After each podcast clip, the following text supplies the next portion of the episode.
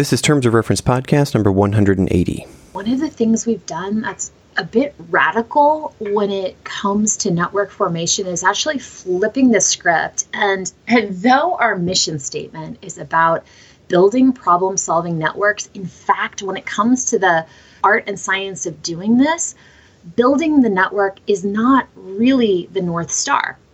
The North Star is solving a challenge.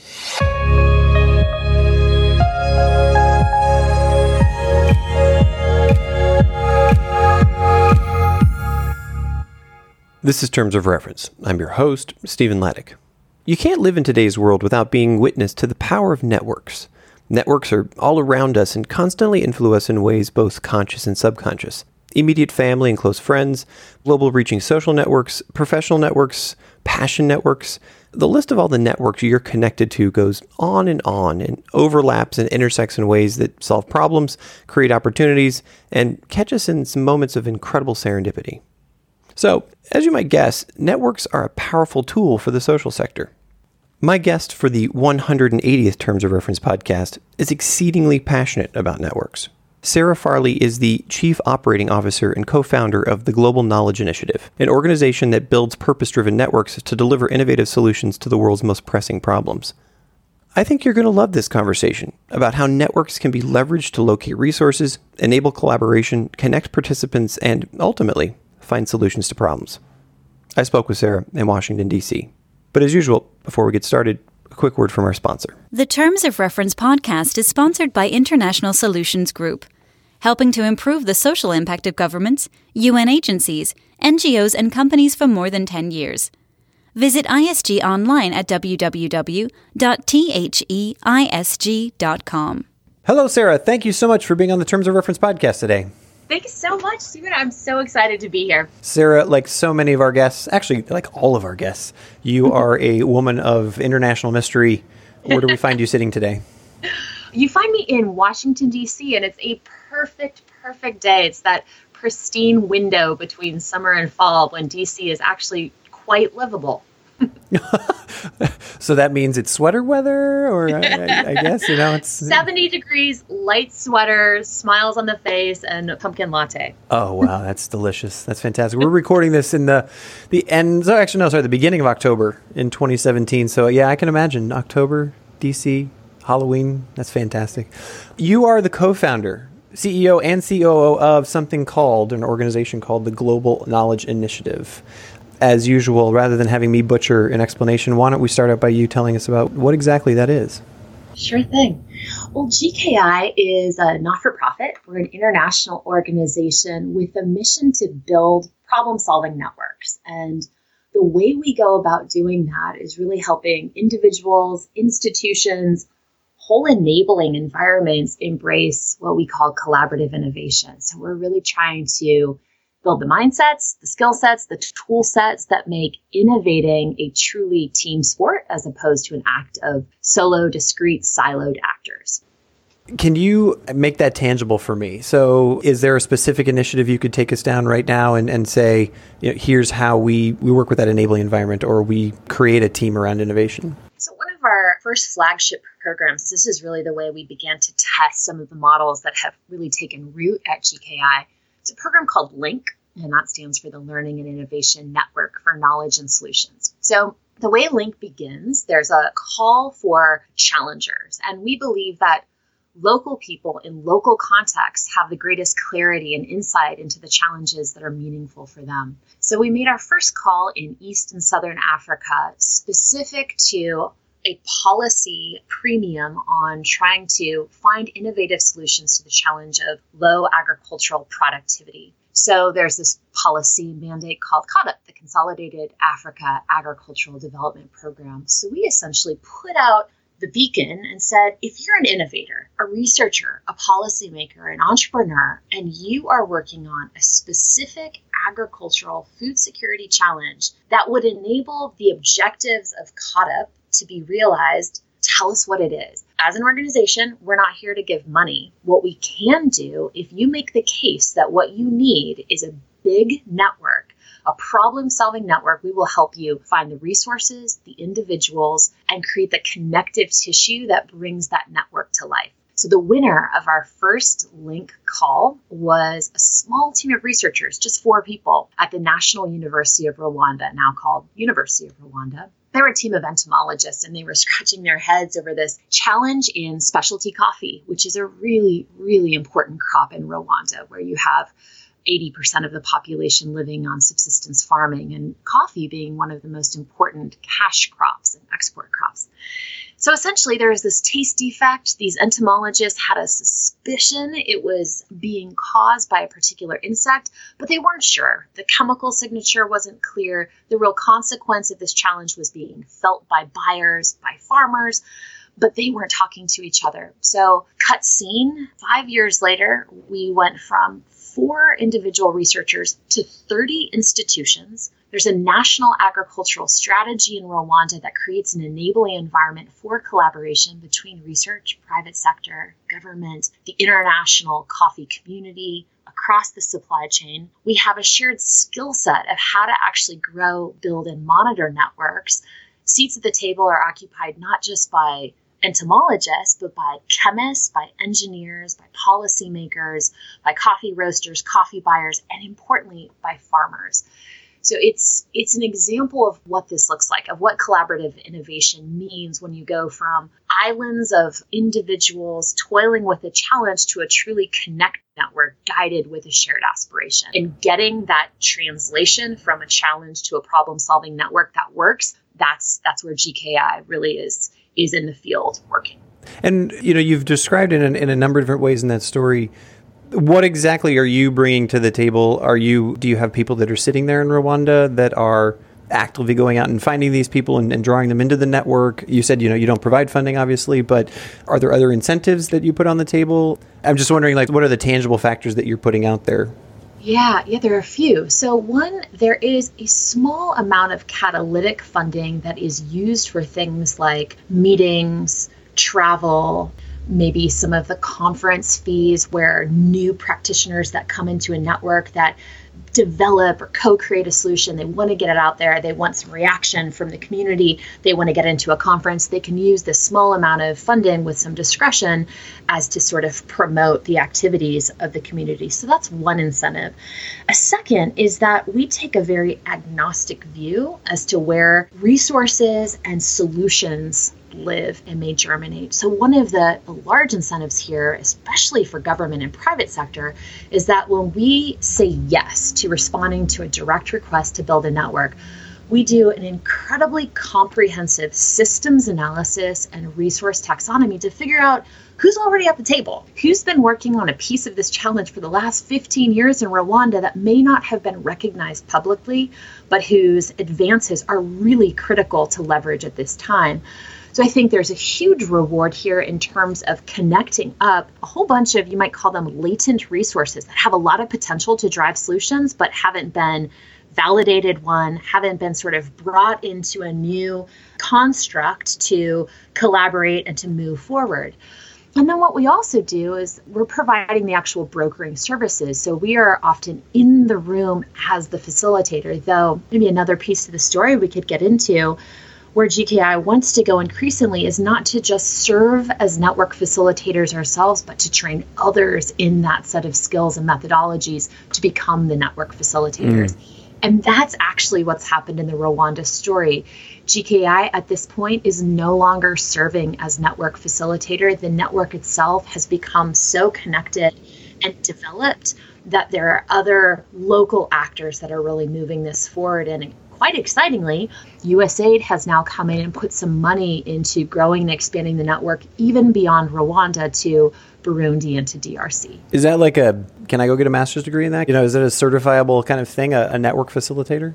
Well, you can get a PhD in network theory. So, one of the things that's exciting here, there is this really fascinating frontier of knowledge on the construct and the science of networks themselves. And I think there's been sort of a disconnect between the perception of what a facilitator is. We often think of a, a sort of polished person who's eloquent and can hold the stage and kind of keep an agenda moving. And that's really important. That is absolutely can be a valuable ingredient to a convening The difference, the way we think about network facilitation, you actually have to know a fair amount about the structure of networks themselves. What makes a network durable? What is the monitoring evaluation around networks?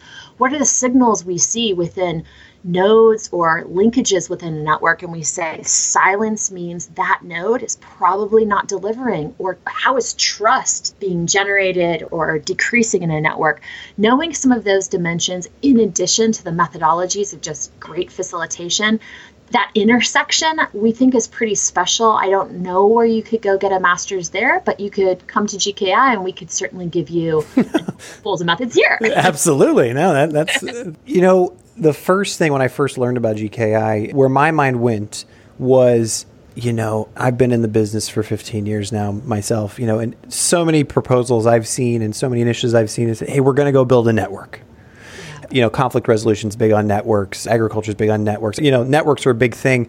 How have you cracked the nut of measuring the impact of a network, of understanding its vitality, of being able to show either to a donor or to yourself or whomever that this is a real living, breathing thing that can be manipulated, that can be made tangible?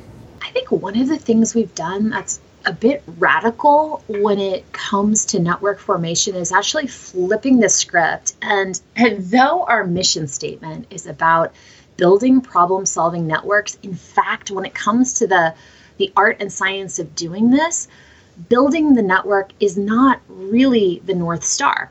The North Star is solving a challenge. Subservient mm. to that and critical for it to occur, for it to succeed, is finding and connecting resources. Now, when we say resources, we don't mean money exclusively.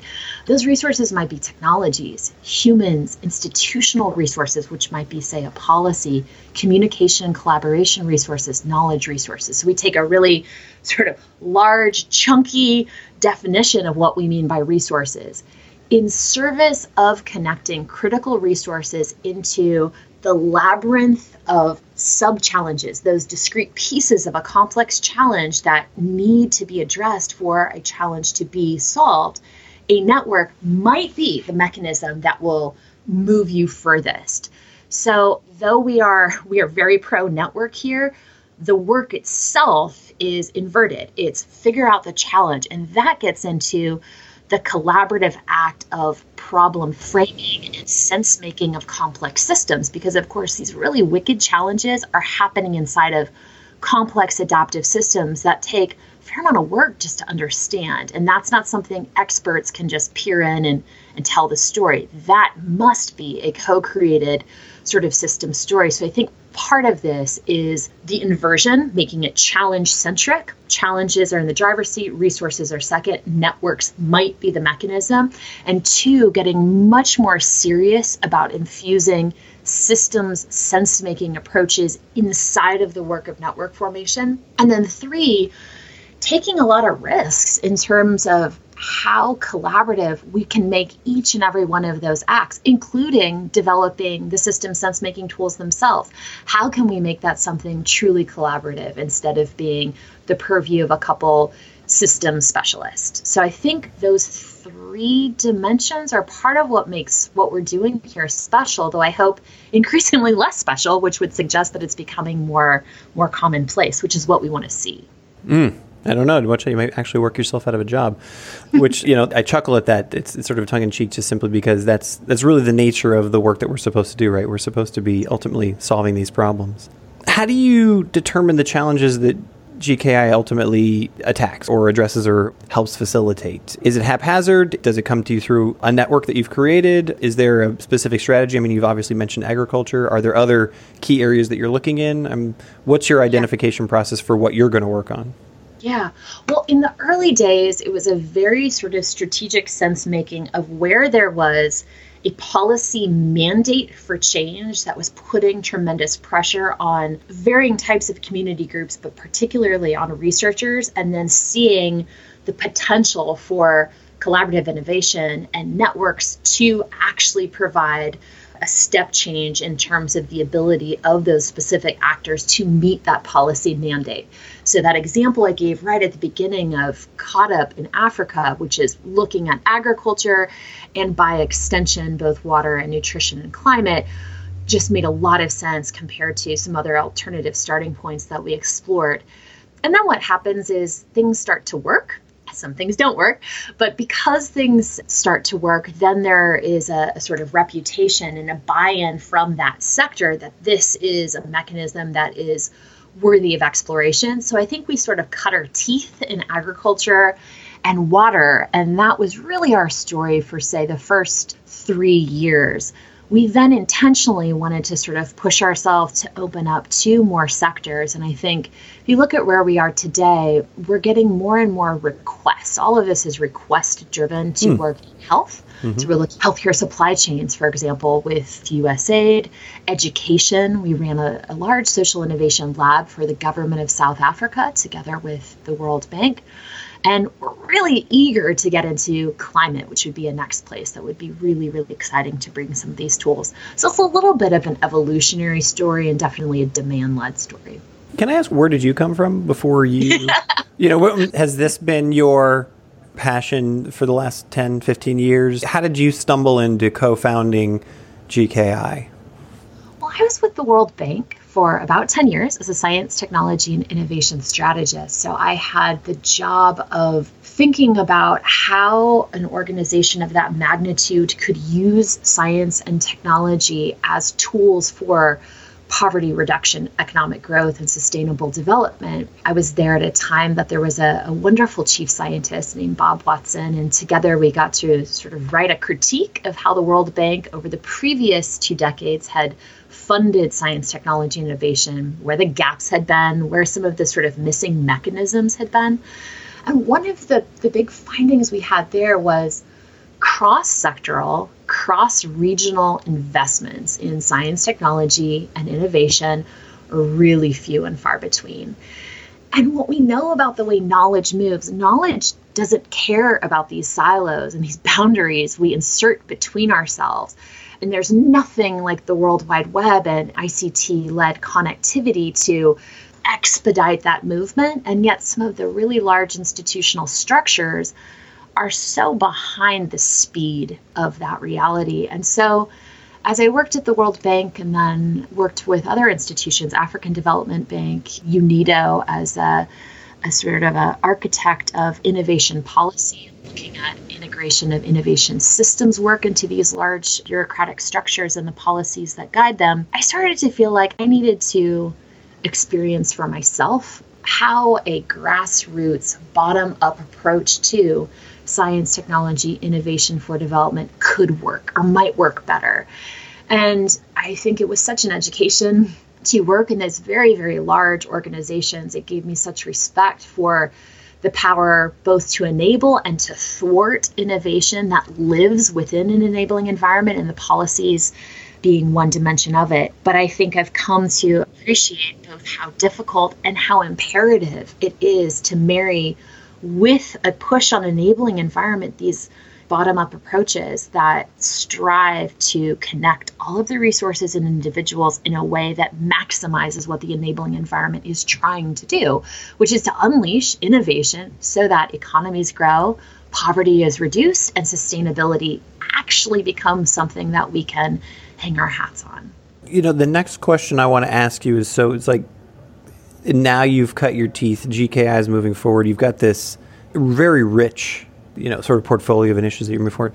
How do you continue to evolve? You know, what's the next five years look like for you, or maybe two to three years? Maybe I always ask five years, and I'm like, do, does anybody think five years out? I really don't know. Is, is that possible?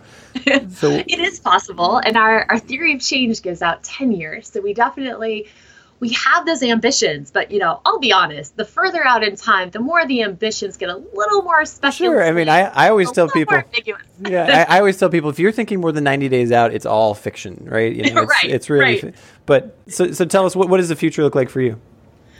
So one of the things we try to do here, and, and we're trying to walk the talk, we help institutions outside of ourselves examine how to activate the entire innovation system to unleash innovation in a collaborative way. And, and just, you know, I think it's important to just put my definition of system on the table so listeners are reconciling it with their own within a boundary, that set of individuals, interactions, and an enabling environment that performs various functions.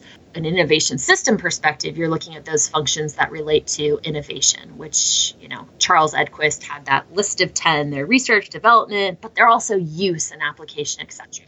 So we're helping institutions make sense of how they can activate systems. What that means internally in terms of where we want to be in the next five years, we want to be able to actually measure how the contribution of GKI in terms of building the skill set, the tool sets, the mindset of individuals, institutions, and helping to shape enabling environments is actually triggering systems interactions sufficient enough to be measured as integrated systems change. And so it's a small goal. It's a small right, right, right. yeah, super small, and so much literature to guide us as to how the hell to do it. I was just going to say, how do you even begin to do that? Like, go ahead, you tell me. You tell me. One, you do some homework internally, which I think has given us a whole new level of empathy for the institutions that we partner with in the name of institutional change. Half our staff in this sort of reading led homework to try to take a single component of a system and explore all of the indicators that could tell a story of systems change just within that system component. So, individuals, institutions, interactions, i.e., networks and enabling environment. And then, where we hope to be in the next three months is to line up those specific indicators into something that would look like an integrated systems framework for evaluating our own work. And of course, optimally, we'd be uh, growing to a size that we could then have this framework applied on us by an external evaluator. That, that's really where we want to be. But for now, the construction looks like a lot of head banging against walls. It looks like asking ourselves, how is it the field talks so much about systems change and there is so little in terms of comprehensive evaluation frameworks that guide it? And that's a really, really powerful lesson for us given how seriously we are moving in this space of systems change. So it looks like learning, it looks like humility. Ideally, with that kind of systems framework scorecard for our own work, we can make choices that we don't know how to make right now as you're looking at continuing to grow into you know you know the evolution of your organization, the evolution of how you approach this. What are the disruptions that you're looking at, or what has disrupted your ability to build these networks? And specifically, I'm interested in, you know, you've put on the table facilitation, you put on the table, you know, bringing communities together, you bring on the table, you know, sort of research. In my ears, and I'm, this is not a dig by any stretch, you know, these are all sort of fairly standard you know human interaction kind of things are there other either you know, technology processes stuff that accelerate that process or that you know allow you to create new and unique networks you know sort of um, you know, obviously virtually these kinds of things like so um, let me just stop there but you know are there disruptions happening that allow networks to form thrive have change and impact? Yes absolutely. I think one of those that is happening increasingly and this is I think, sparked by a couple of particular trends. One, the shift toward crowdfunding, and two, the shift toward crowdsourcing of solutions through the mechanisms like grand challenges and challenge prizes, prize philanthropy generally. You now have a push from the top for more collaborative, democratized processes of innovation.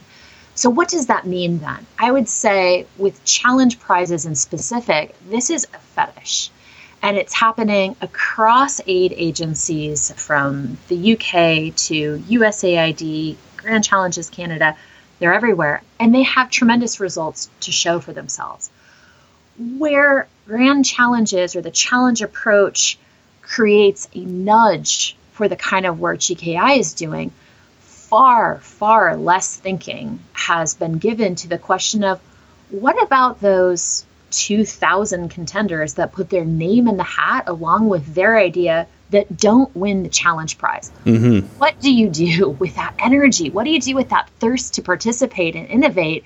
Do you say, thanks for playing and walk away which if if what you consider the greatest benefit of a challenge prize is you're paying for results that might be exactly what you do and frankly it is what many funders do or do you take a more network centric approach and say given this volume this magnitude of enthusiasm and the power to connect this constituency that has a shared interest in a topical domain that probably isn't going to be resolved even with your X prize or your largest prize coming from any one of these particular challenges because they're taking on increasingly complex challenge domains. How do we activate a network around this? How do we mm-hmm. activate a problem solving network that is durable beyond the horizon of the prize? So I think that right there feels like a sort of canvas in which to introduce network design, facilitation, bring the conversation of network durability, incentives outside of prizes. You know, I'll say we're really excited right now to be working with OpenIDEO. We're jointly in an entity called the Innovation Resource Facility for the Government of Australia, which has a, a love affair with challenges. But the government of Australia is also saying, you know, we want to deepen our wisdom on what the post prize nature of support is. And together with OpenIDEO, we're looking at things like alliances between prize contenders, open networks. And I think the thirst to bring value, to bring tools, to bring connections, to bring light touch facilitation into those spaces is really only just beginning to be tapped. So I think that's one pressure that may be quite meaningful for what we're trying to do. Hmm. The other one, it's, it's a little more US centric, but it has ripple effects globally.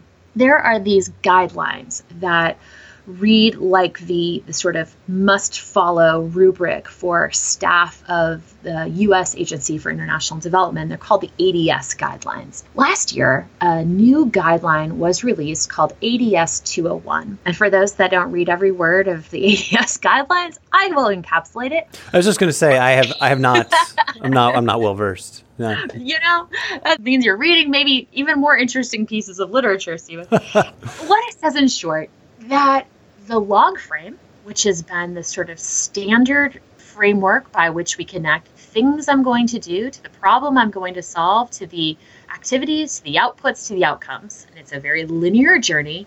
The log frame is no longer holy. It no longer needs to be used by USAID staff, contractors, and the, the broader community of partners. You've just, I think you've just destroyed the professional lives of like 90% of the people who listen to this show. Um, let me give you hope. You just created time. you just created an incredible amount of instability. Okay, go ahead. Go ahead. No, you see why I think it's a, it's a big disruption. In its place, what ADS 201 speaks to is the need. It's not an option. It is the need to use tools, methods that allow for making the connection between activities, projects, and programs and systems impact. ADS 201 is long enough. It talks a bit about some of the complex adaptive systems being one particularly thorny context in which much of development activities occur.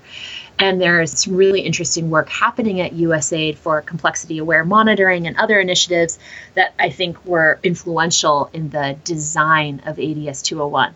But essentially, what it all boils down to is we are now in a new era where the entire ecosystem of USAID, its practitioners and partners need to, it's not an option, they need to look to alternative approaches to understand the systems effects of international development. Having built an organization that was born as a systems focused shop we've been wrestling with how to do that since we were born. And i shared our you know our confession of how hard it is to do internally as an organization. But we have a lot to say when it comes to looking at systemic impacts of particular interventions. And so i think that creates another space to connect up what's happening in systems systems research to the pursuit of better aid effectiveness what makes networks fail mm. you know i mean right. So, so, thus far, you know, we're we've been talking for about forty minutes here, and obviously that you're passionate about it. This is something that you've seen success and you've seen growth, you've seen impact come out of these. I have to believe that you've seen your fair share of networks that start and crumple or never get off the ground or, you know, just are kind of sitting out there and they're never used. What are some of those pitfalls? There are so many. And let me say one thing right off the bat, which is sometimes that's okay. Designing a network oh, sure. Mm-hmm you know, infinitely durable may not be the objective. And, and there's a property of networks, which is the emergent property, meaning the combination between actors or resources or phenomena that occur in the network is such that we can't predict it. Sometimes we can, most of the time we can't. So, with that sort of disclaimer to the side, a few of the sort of cardinal sins of network durability one is a lack of shared vision. I think in particularly in particular when we begin with a mandate to have a network hitched to a time-bound donor-funded project, the odds are pretty high that when that funding goes away and the donor walks, the network is likely to disintegrate. So, how do we avoid that? One, we need to work tirelessly on establishing a shared vision where we've seen great success, it doesn't look like just coming up with a shared mission statement in year one and presuming that that's going to hold up by year five. Rather, what it looks like is working through a set of participatory methods to rip apart the presumed guiding rationale for that network into many, many little pieces that tag to the thing I care about. So it's a finding the alignment between self interest or particular institution's interest and the overall multitude of guiding objectives for the network. And then, really importantly, coming back to that over and over and over again, not not to just unveil it for the umpteenth time, but to iterate on it because for each additional institution or partner to a network, their what's in it for me is unique, which means yet again, you have to revisit the entire constellation of rationales that guide the network so that there's fidelity between what that newcomer to the network feels, what motivates them, and what the sort of network is standing for. So, shared vision and alignment of incentives is one. Two, I think the clarity around sort of resource acquisition and migration we learned this the hard way at GKI that early on, even as we said we weren't a funding agency, but we we were here to cultivate and build problem solving networks and we have things like training and strategy support and systems research to help buoy that cause still the case people would say okay but no seriously but when are you going to start funding us mm-hmm. and we we become grossly explicit about this now and i I hear the question far less, but I think what it revealed to us is that knowing what resources to anticipate will be unleashed by other network partners or by if there's a network steward, is their job to find us money here in this network? Is it to help us understand that the institution that is also affiliated with this network has some great data that I can use?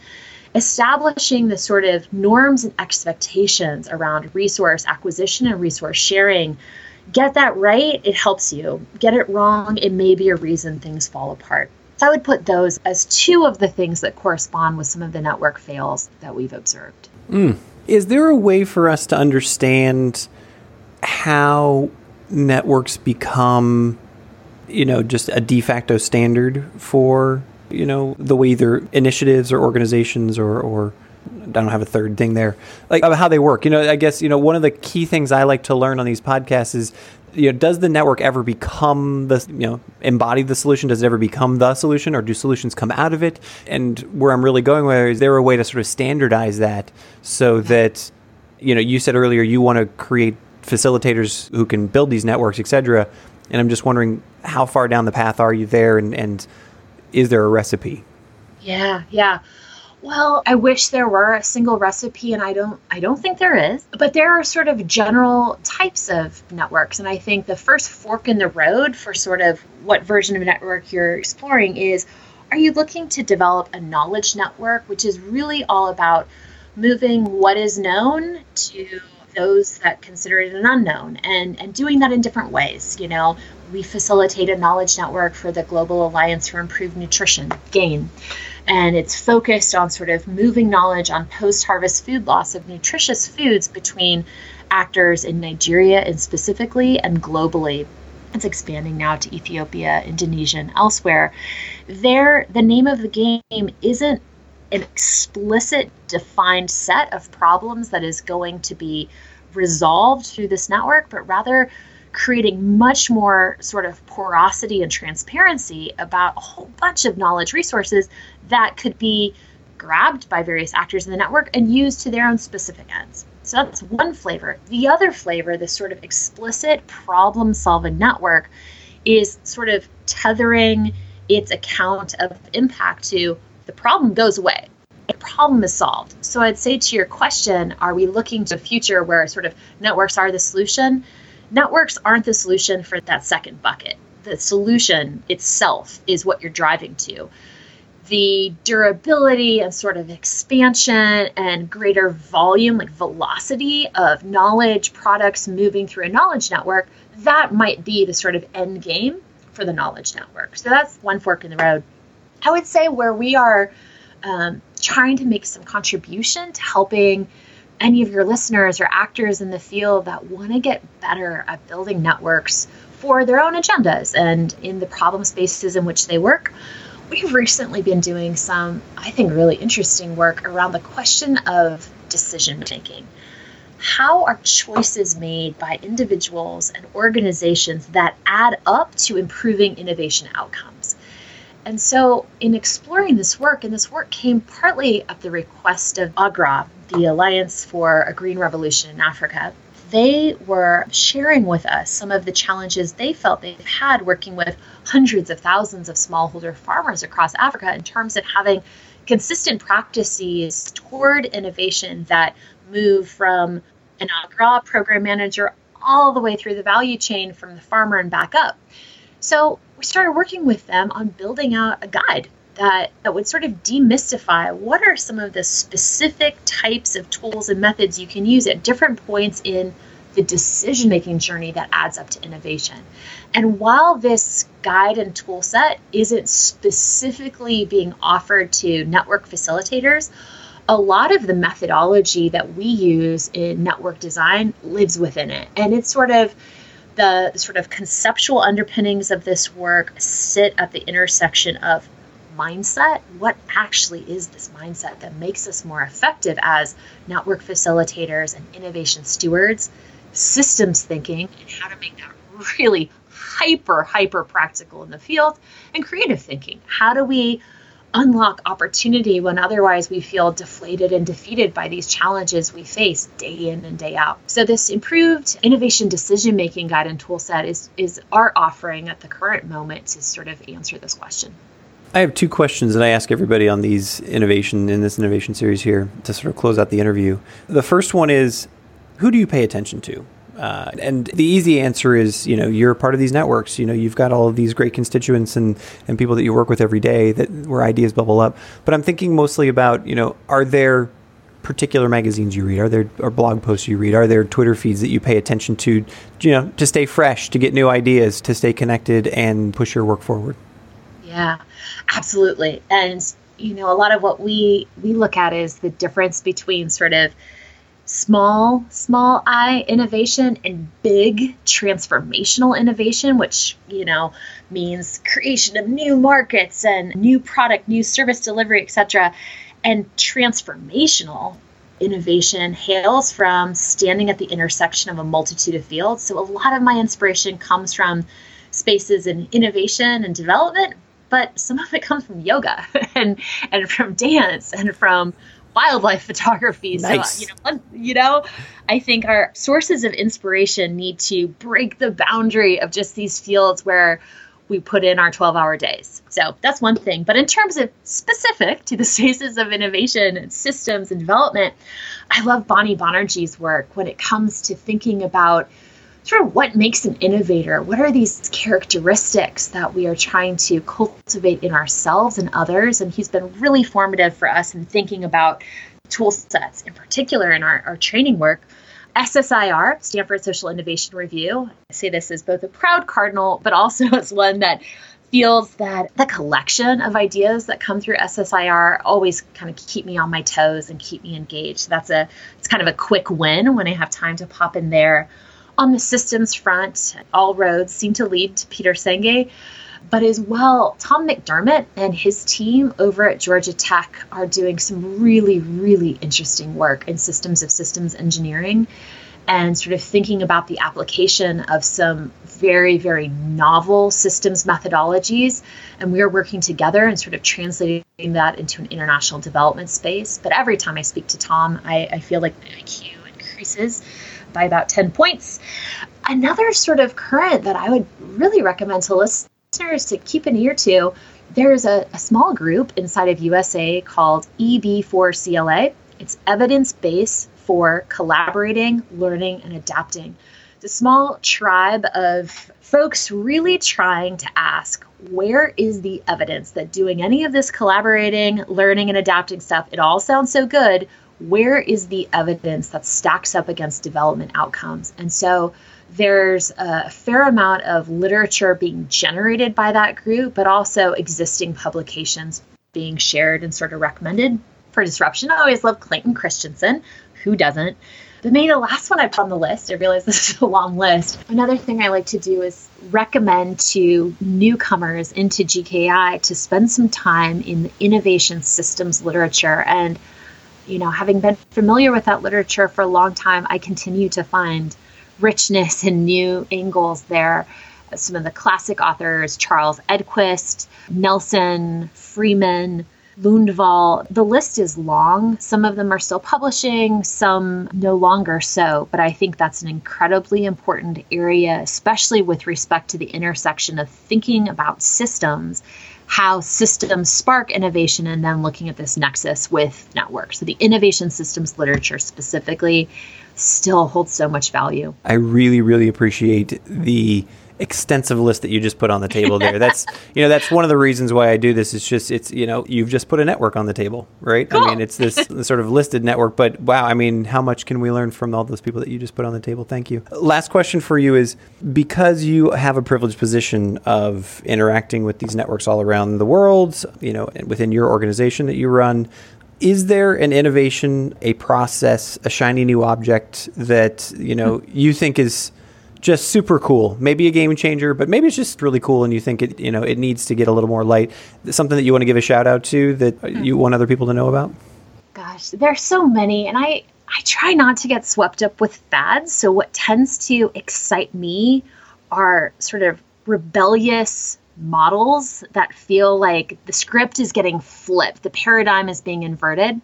So one of the ones that I'm I'm really intrigued by, I hope hope it can become a feasible standard is something called regenerative agriculture. And we just published this big, big report on what future innovations going out 20 years actually might look like for reimagining agriculture in the developing world in particular. We did this together with the Rockefeller Foundation and about 50 awesome organizations around the world that were willing to be roped in at our request one of the coolest models that we explore in that study is something called regenerative agriculture.